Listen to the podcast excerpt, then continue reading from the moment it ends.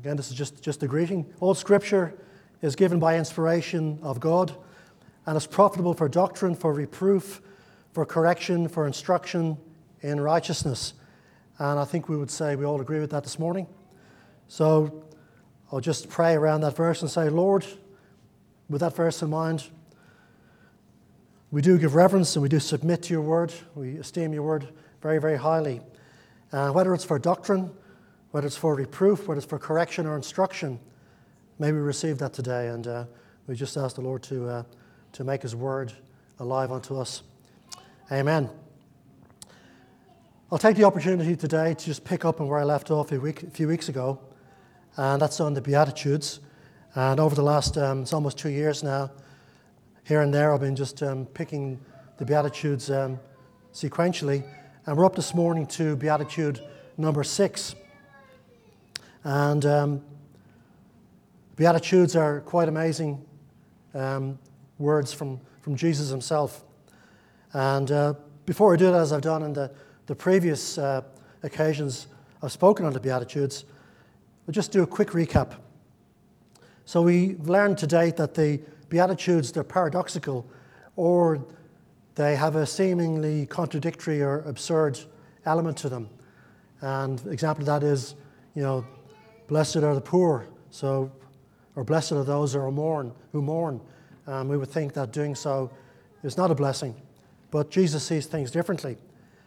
And uh, it is by the Holy Spirit that we outwork these Beatitudes.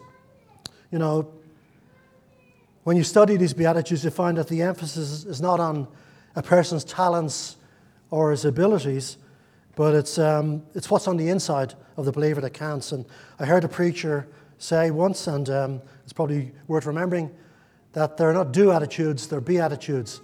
It's not something that we're doing, it's something that's emanating or, or coming out of us as believers. And um, we learned before that they follow on from salvation and that they are a progression in becoming Christ like, or you could say they're, they're parallel with sanctification. And we remember this morning that the Lord looks at the heart, and the heart is where we are going to go today because we're looking at Beatitude number six, which concerns the pure in heart. Now, we learned that a Christian walk begins with poverty of spirit, and this means that we are broken and humble enough to realize that we're absolutely lost.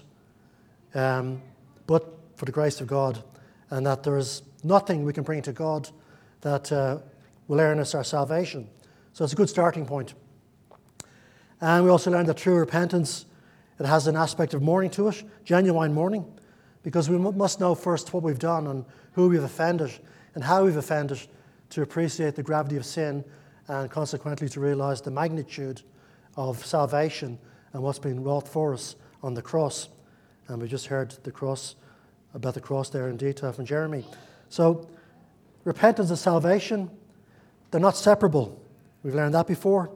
And we could say that no action or no human response takes away from the fact that Jesus himself um, died on the cross. And it's only because of that that we are beneficiaries of the salvation that we, we uh, enjoy. And it's a wonderful thing. So we've got to be careful not to mix up the cause and the effect. Everything goes back to Jesus and goes back to what was done on the cross. And we also learn that the meek, the meek Christian, that's the one who's been broken before God. And he realizes that there's nothing special about him, that he is a saved sinner among sinners. So we can't big note ourselves because we're saved or think that we're special, because there's nothing we've done. It's all been done for us. And we should look, look to the unsaved with that view that, you know, we were once there, and that they need to be saved. Looked at the lost, I should say. And then we have the, the hungry Christian. And, and we learned the last time, or we said the last time, that most people believe they're basically good. And there's nothing new about self righteousness and the importance that people attach to displaying it. So, biblical righteousness, however, that is doing what's right in the sight of God. And righteousness, it's an attribute of God that no man can achieve in his own efforts. It comes from God. So, in spiritual terms, the hunger and thirst for righteousness and the things of God, they're the signs of a real and a maturing believer. And then the last time we spoke a few weeks back, It, it concerned the merciful Christian. But for the mercy and for the grace of God, which was extended to us while we were yet sinners, we would all be lost this morning and all destined for an eternity in hell. And it's a good thing to stop and just to realize that from time to time. But because God has shown great mercy to us, we in turn should be willing to extend the same mercy to others. And the last time we looked at the uh, parable in Matthew 18, verse 23 to 35, concerning the unforgiving servant. And um, the bottom line of that parable is that God takes a fairly serious view of us being merciful and forgiving to others. And in fact, He says if you don't forgive, He won't forgive you either. So it's a pretty heavy, heavy scripture and heavy, heavy thought. So we need to be merciful and we need to display that, that beatitude. So we can see when we look at those beatitudes that they're the opposite to everything the word values. Um, we learned that the world system puts an emphasis on materialism, seeking pleasure, self assertion, and, and toughness, and all those things that uh, you see displayed when you look at the, um, you know, the media or the entertainment of the world. But the Christian, the true Christian walk is opposite to that. And so these Beatitudes, they show the order of the development of a true Christian.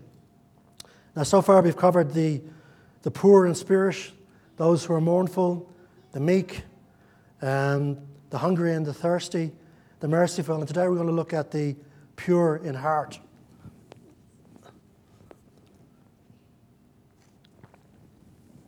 And the heart is a very big topic in Scripture.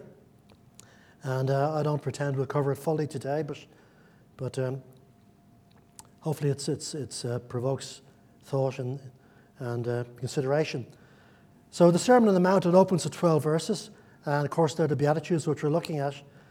And they are very, very powerful, and they're pretty much diametrically opposed to the world system. And they lead into what we call the greatest sermon ever preached running between chapters 5 and chapter 7 of Matthew, and it also appears in, the other, in some of the other Gospels. I don't know if anybody's ever listened or heard of a South African preacher called Keith Daniels, and he passed away last year. But he had a, a God given gift to remember quite lengthy passages of Scripture. And, um, you know, I've, I've heard him, he would preach, you know, at length and cover from memory pretty much all of chapters 5 to 7. And uh, it'll be a wonderful thing to be able to do that because there's so much content in there that uh, would be powerful um, for preaching and for witnessing to be able to recall all of what Jesus has to say in those chapters. So I want to read again, as we've done in the previous occasions, Matthew chapter 5, 1 to 12. And we can dwell on each of these as we go through them, but pay special attention to verse 8. And seeing the multitudes, he went up into a mountain, and when he was set, his disciples came unto him, and he opened his mouth and taught them, saying, Blessed are the poor in spirit, for theirs is the kingdom of heaven. Blessed are they that mourn, for they shall be comforted. Blessed are the meek, for they shall inherit the earth. Blessed are they which do hunger and thirst after righteousness, for they shall be filled. Blessed are the merciful, for they shall obtain mercy. And that was an interesting one because the reward is the same as the, out, the outworking, or you know, mercy for mercy. And today's one, verse 8 Blessed are the pure in heart, for they shall see God, which is a, a wonderful promise. And reading on further, Blessed are the peacemakers, for they shall be called the children of God. Blessed are they which are persecuted for righteousness' sake, for theirs is the kingdom of heaven. Blessed are you when men shall revile you and persecute you, and shall say all manner of evil against you falsely for my sake. Rejoice and be exceeding glad, for great is your reward in heaven, for so persecuted they the prophets which were before you. Another sobering thought is that all of these Beatitudes culminate in persecution. So, blessed are the pure in heart, for they shall see God. The, the sixth Beatitude. Now, the fifth and sixth Beatitudes are different to the first four. Again, just quickly Blessed are the poor in spirit, knowing your condition before a holy God. Blessed are they that mourn, mourning and repenting because of your condition. Blessed are the meek, the meek saint, broken before God, realizing that he is but a saved sinner. Blessed are they who do hunger and thirst after righteousness. After poverty, mourning, and meekness, the Christian has a desire to hunger for righteousness to please God. So the first four Beatitudes concern good and necessary changes in the heart of the believer. And in the first three, the emptiness of the heart is expressed, followed by the fourth, by hunger for righteousness. And having this godly righteousness will outwork in the next three, which is mercy, which we've covered, in purity, which we're looking at today, and finally, in being a peacemaker. And I think I said the last time that they were similar to the Ten Commandments. And the first group are directed, you know, the first group in the Ten Commandments are directed to God, and the second towards our fellow human beings. In the Beatitudes, we have the ones that are inward, and then the, ones that are going outward to our fellow man. So, a good question to start with, I think, for this is what actually is the heart? And um, what does Jesus mean by the heart when he's uh, talking here? And the Bible has a lot to say about the heart of man. You know, the physical heart is quite easy to define. You know, it's a basically it's a peristaltic pump that does that all the days of your life and squeezes blood through your arteries. And um, you know, if it stops, you're in trouble, basically. But the, the best definition that I can find of the spiritual side of or spiritual um, or non-physical, we would say, aspect of the heart is that it's a composition of all the components of the soul, that is, the, the mind, the emotions, and the will, and also includes part of the spirit being the conscience. And um, if you want to actually check at your own leisure, I won't read them, but the scriptures that support that are Matthew 9, verse 4, Acts 11, 23, John 16, verse 22, and Hebrews 10, verse 22. So the heart, it's really the inner workings of a man. Know, it can be open, it can be closed, it can be deceitful, it can be hardened, it can be corrupted. So it can be bent in a lot of different directions. Hence, we have to be careful, we have to look after it and make sure that we're pointing it and, and uh, tending to it so it's going the right direction. Um, we know these prov- some of these, these uh, scriptures here which are written down. Proverbs 4, verse 23 Keep thy heart with all diligence, for out of it are the issues of life. Now, Romans 10, verse 10 For with the heart man believeth unto righteousness, and with the mouth confession is made unto salvation. And uh, finally, Matthew 13, verse 15 For this people's heart is waxed gross, and their ears are dull of hearing, and their eyes they have closed, lest at any time they should see with their, their eyes and hear with their ears, and should understand with their heart, and should be converted, and I should heal them. So the thought there, you understand, understanding with your heart. Normally we think of understanding with our minds. So the heart appears throughout Scripture, and um, you know it's important. And I just uh, in preparing, I found uh, an interesting item here that Martin Luther, who um, the great reformer, he said that he was more afraid of his own heart than the Pope and all his cardinals. So if a man like him can understand the, the deception that the heart can, can bring about, it's a good thing for us too to, to uh, realize that the heart, as the scripture says, is deceitful above all and can lead us in all sorts of different directions if we're not careful. So the heart, it's a vital part of the link between God and man. And if you read through the scriptures, you'll see that God, in many cases, you know, the wording is that he's talking through the hearts or to the hearts of people. Next question then is what actually is a pure heart? Now, I would have thought before that a pure heart is a heart that is without sin. And maybe that is the direction that those who hold to the idea of sinless perfection, where they would come from. But we know that in 1 John 1, verse 8, it says, If we say we have no sin, we deceive ourselves, and the truth is not in us. So I believe the truth is that we will have to resist temptation and fight sin until the day we die or we're glorified. So it's something that, that's ever present and ever real in, in the lives. Once we're attached to this body of flesh. And the Greek word used in, in that uh, beatitude is the source of the English word cathartic, which is, which is, which is linked to well being or being cleansed or purified. Now, part of the work I do from day to day is building and designing pro, uh, control systems and systems that filter, process samples. And if you don't have a pure sample for some of the systems I'd be working with, you're going to get a wrong result, or you're going to do damage, or you're going to ship substandard product. And I don't know if anybody remembers a few years ago when the, I think it was a refinery in Melbourne, they, they had contaminated avgas, and uh, they had to stop flying planes as a, as a result. So, so contamination and uh, pollution are important topics, important when we take, put them into the, uh, the spiritual context. So, what does Jesus actually mean by a pure heart if he's not talking about sinless perfection?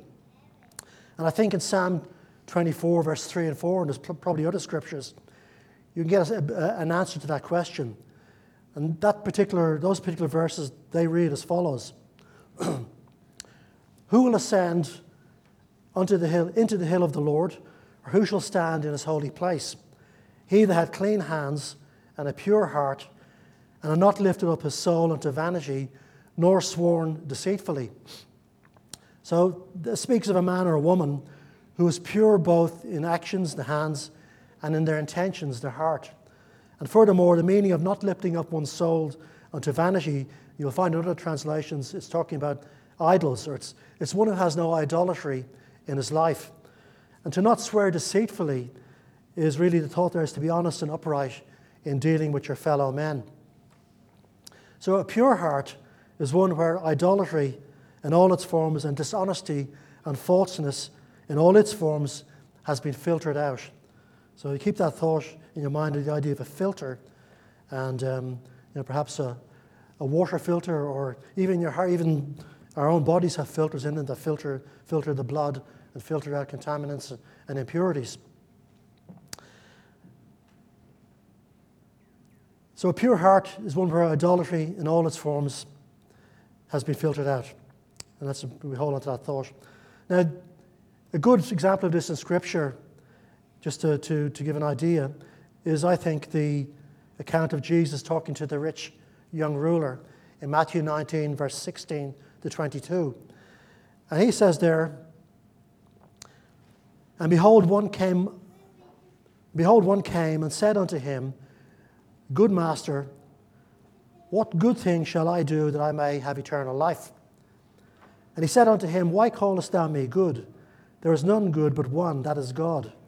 But if you will enter into life, keep the commandments. He said unto him, Which? And Jesus said, Thou shalt do no murder, thou shalt not commit adultery, thou shalt not steal, thou shalt not bear false witness. Honor thy father and thy mother, and thou shalt love thy neighbor as thyself. And the young man then said unto him, All these things have I kept from my youth up. What lack I yet? And Jesus said unto him, If thou wilt be perfect, go and sell that thou hast and give to the poor, and thou shalt have treasure in heaven, and come and follow me. But when the young man heard that saying, he went away sorrowful, for he had great possessions. You see, this morning, for all of us, it's easy to look on the outside of a person or an individual. And human nature is that we do so. And if we're honest, we probably do it more often than we should. That young man asked all the right questions. He said the right things. But he had an idol in his life. And um, Jesus put his finger on that idol. And the idol obviously was his possessions and his wealth. So if you have an idol this morning, or if I have an idol in my life, we have a God who's a jealous God. And that idol needs to be filtered out because God is not going to share his, rela- you know, his relationship with us with another. So, you know, and the, the, the thought that came to my mind there if your heart's polluted, I don't know if you, if you ever stood and looked into a pond, if you have a, a, a turbid pond or it's actually full of, um, perhaps like the Yarra, if it's brown and full of, um, full of uh, contamination, whatever sort it is, you won't see the bottom. And it's always nice to see the bottom. It's nice to see fish and life swimming around, but if it's um, contaminated, you're not going to see the bottom. And, uh, you know, with a polluted heart, we too won't see God or we won't have perhaps the presence of God in our lives as we would wish. So, if you are seen in the church as like the rich young ruler, you know, this is a question for all of us this morning, or a statement for all of us. If you're seen as a person like the rich young ruler, and you give all the right signs, all the right outward signs, but in your day to day life you're dishonest in your dealings, you're abusive, or you mistreat your family, you know, or you can make a long list of things that are wrong. God's going to know them. The other person around you might know them. We mightn't all have the discernment to, to see into each other's lives, but you won't fool God. God will know. And it's going to hamper your walk with God. You're not going to have that vision or that uh, presence or that uh, revelation, all those things you desire as, as a, a real Christian. So you can fool around, but you, won't fool, you won't fool God.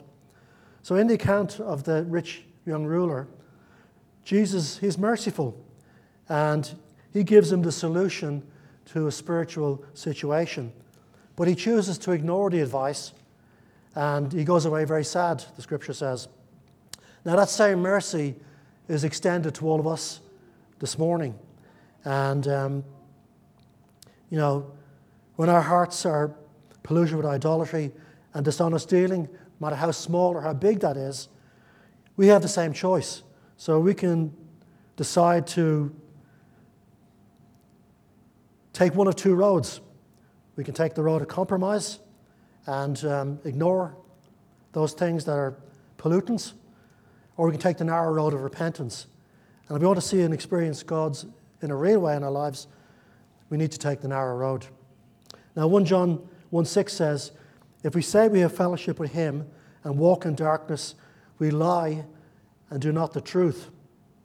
Now, if you look at the Old Testament, even, even the prophets were not immune from the trap of judging outwardly. And we all know the case when Samuel came to see the sons of Jesse. And 1 Samuel 16, verse 6, it says there, And it came to pass when they were come that he looked on Eliab and said, Surely the Lord's anointed is before him. So he must have been quite an impressive young guy, maybe tall and strong and good looking. But the Lord said unto Samuel, Look not on his countenance or on the height of his stature, because I have refused him. For the Lord seeth not as a man seeth, for man looketh on the outward appearance, but the Lord looketh on the heart. And if you read the rest of the account, you find that, that um, Samuel went through the rest of his sons again before he finally got to David. So, it, and if you consider Jeremiah and you consider um, Ezekiel, they too had a lot to say about the condition of the heart and you know, getting a, a heart of flesh, the heart of stone that, that, that, that uh, you know, that that's um, in us when we're non believers and getting a heart of flesh and getting a heart that's soft and relates to God. So, next question is how does God purify the heart? And I think we want to touch on this this morning. John 15, verse 1, it says, I am the true vine, and my Father is the husbandman. Every branch in me that beareth not fruit, he taketh away, and every branch that beareth fruit, he purgeth it, that it may bring forth more fruit. Now ye are clean through the word which I've spoken unto you. It's the washing of the word. So we are cleansed and purified by the washing of the word. And of course, you know, it's self evident from that too. That's not just that we, we hear the word, we must do it and we must obey it before that action of purification is going to be realized in our lives. How do we maintain a pure heart? Now, as you expect, the scriptures have a lot to say and there's ample instruction. But I just picked a few here. Matthew 6, verse 33. But seek ye first the kingdom of God and his righteousness, and all these things shall be added unto you. Now, if your heart is divided and your allegiance is torn, you're not going to be pure before God. God doesn't demand 95%, but 100% of our hearts. And there can only be one Lord and one Master. Again, Matthew 6 24 says, No man can serve two masters, for either he will hate one and love the other, or else he will hold to the one and despise the other. You cannot serve God and mammon. A couple of more then, just to illustrate the point. James 4, verse 8 Draw nigh to God, and he will draw nigh to you. Cleanse your hands, ye sinners, and purify your hearts, ye double minded. And I think um, double mindedness goes in hand, hand in hand with um, having a, a, a heart that's, that, that's also torn in different directions or has impurity in it. Philippians 4, verse 8 Finally, brethren, whatsoever things are true, whatsoever things are honest, whatsoever things are just, whatsoever things are pure, whatsoever things are lovely, whatsoever things are of good report, if there be any virtue, and if there be any praise, think on these things. now, I added a couple of um, my own thoughts here, and which are also, I believe, in Scripture. Do not give an occasion for sin, and at all cost seek to avoid it. If you think back to what Pastor Gary said a few weeks back, and he preached about, I think it was the um, the idol in the camp, and he brought it into modern day terms concerning Christians or where Christians frequent. So, if we're frequenting nightclubs or places of obvious sin, you're asking for trouble. And um, another, another one would be to flee youthful lusts, to be careful of the company you keep. Evil company does corrupt good manners. To not be unequally yoked. And we know all this. And finally, to maintain that purity, confess your sins and repent continually if necessary. And don't try hide things. Don't be like David. Don't be like David. And we'll touch on him in a minute. Now, the promise that comes from this particular beatitude is a wonderful one, for they shall see God. All of the beatitudes end with a promise, and I don't think you could ask for a better promise than this one. Now, you, we know that one day we'll see Jesus face to face, and the scripture says we will be like him. And when we are glorified, but this beatitude, as we, see, as we read this morning, it has a present component. We want to experience God here and now in our lives by His Spirit. We need to be pure in heart. So it's not just at the end of time, it's through our walk and day to day life in the Lord. And we know that scripture, 1 Corinthians 13, verse 12. Now we see through a glass darkly, but then face to face. Now I know in part, but then I shall know, even as also I am known. So we don't see Jesus in his physical um, capacity now, but we see Jesus in the hearts of others. We see Jesus in the Word. We, um, you know, we encounter him through the Spirit of God. The Spirit of God points us to Jesus. So he's real in our lives. He's real in the, in the lives of a believer. But he does draw back if our hearts are not right before Him. And it's in that sense that we see Him. Psalm 92, or sorry, Psalm 32, I should say, just on the thought of David. David expresses in that psalm, if you read through it, the blessing of being in a right relationship with God. And if you read through, you'll find that some key points come out that that person's sins and transgressions are covered there's no iniquity or guile in him. God is for him, God is on his side. God is that person's hiding place. God will protect that person, and God will instruct and teach him. And that, to me, that also is the reality of, of, of seeing God in your walk as we, as we live in this, this world, in this life. And if you look, he contrasts that also in the same psalm with the futility of hiding and not dealing with sin. And, and as a consequence, you, you can read that his body and soul, they suffered, and so will ours, if we try to actually sit on sin or hide sin from others or not deal with it. It'll outwork in different ways, and it can be through bad health, it could be through depression or mental illness, many, many ways. We're not to be like the horse or mule, which has to be restrained with a bit and a bridle, it says in that particular psalm. And the psalm it closes with, I think, a very good summary. The last verse it says, Be glad in the Lord and rejoice, ye righteous, and shout for joy, all ye that are upright in heart. So if we're upright in heart, we've got reason to rejoice.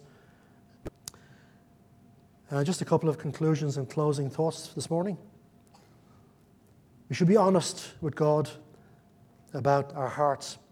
You know, sometimes I do myself, even sitting here, and I have to be honest, and I'm sure everybody would have the same experience at the types of thought that sometimes drop into your heart. You know, you could be in church, you could be at home, you could be out with friends, or, whatever. And it's quite amazing what the, the heart is capable of dredging up. And, you know, we have to take those sort of thoughts captive and deal with them. They're not nice, but they're real. And I think Satan can, can do that to, to believers. I don't believe he's, uh, he's a mind reader, but you can certainly drop thoughts and drop temptations drop other things into your heart that are not good.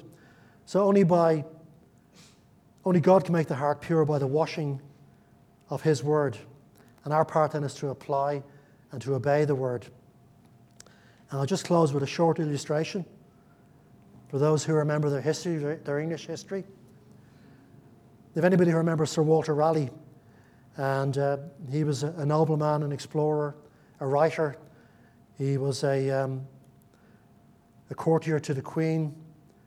He was the one who brought, introduced the potato and also tobacco. Now, his life ended, unfortunately, in the hands of the executioner. But it's written that what he said is, at his time of execution, when asked by the executioner if his head lay correctly on a chopping block, he said, It matters little, my friend, how the head lies, provided the heart is right. And uh, that's a good thing just to try prompt your memory. It's the heart that, that uh, is important. And Jesus deals with us through the heart. And I close this morning with a question for all of us, myself included. Is your heart, is my heart right before God? God knows the secrets of our hearts. There's nothing hidden from Him. If there's pollution or contamination of any sort, learn from David in, Psalm 32. And don't persist, but bring it before, the, before God and have it dealt with. Amen. So God bless you all this morning and uh, have some coffee and tea and fellowship. And uh, we just want to close the service and thank the Lord. We thank you, Lord, this morning for each individual here.